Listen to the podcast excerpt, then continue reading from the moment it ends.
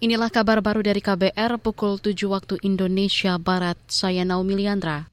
Saudara Komisioner KPU Idam Holik menghormati langkah Koalisi Masyarakat Sipil Kawal Pemilu Bersih yang akan melaporkan kembali KPU ke Dewan Kehormatan Penyelenggara Pemilu DKPP. Pelaporan itu terkait putusan DKPP yang dianggap mengecewakan terkait perkara dugaan pelanggaran etik dan intimidasi dalam kegiatan verifikasi partai politik calon peserta pemilu 2024 kami sebagai penyelenggara pemilu yang menjalankan prinsip-prinsip demokrasi tentunya menghormati hak politik warga negara ataupun hak politik sekelompok warga negara. Anggota KPU RI Idam Holik meminta pihak-pihak yang ingin melaporkannya agar menghargai putusan DKPP.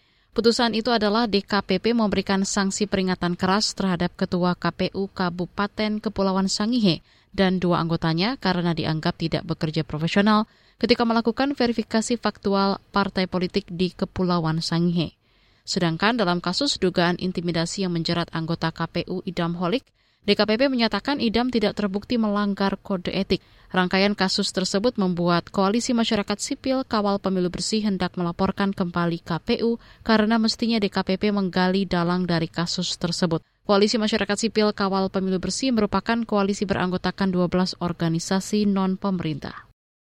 Kita ke Jawa Tengah. Kepolisian daerah Jawa Tengah menyita 45 kg serbuk petasan dan menetapkan 90 orang tersangka penyalahgunaan bahan peledak. Kapolda Jawa Tengah Ahmad Lutfi mengungkapkan penangkapan puluhan kilogram serbuk petasan dan tersangka itu merupakan hasil pelaksanaan cipta kondisi menjelang operasi ketupat Candi 2023 pada 24 Maret hingga 4 April kemarin.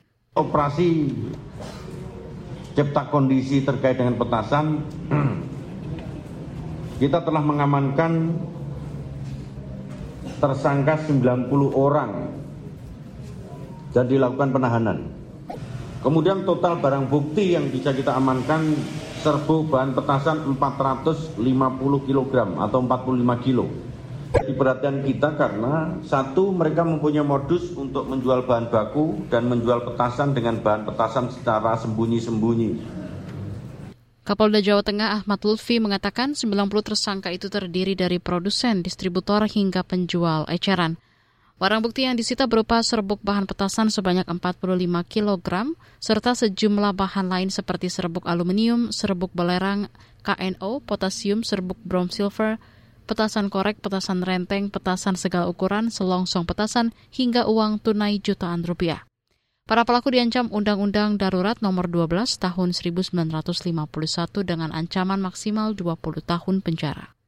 Kita ke informasi sepak bola. Klub sepak bola Spanyol Real Madrid melaju ke babak final turnamen sepak bola Copa del Rey atau Piala Raja Spanyol setelah menyingkirkan Barcelona. Dalam pertandingan di Stadion Camp Nou, kandang Barcelona dini hari tadi, Madrid menang 4-0 tanpa balas.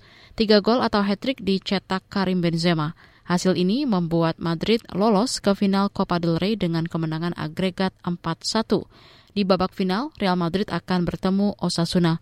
Sebelumnya Osasuna melaju ke final usai menyingkirkan Atletik Bilbao. Demikian kabar baru saya Naomi Liandra.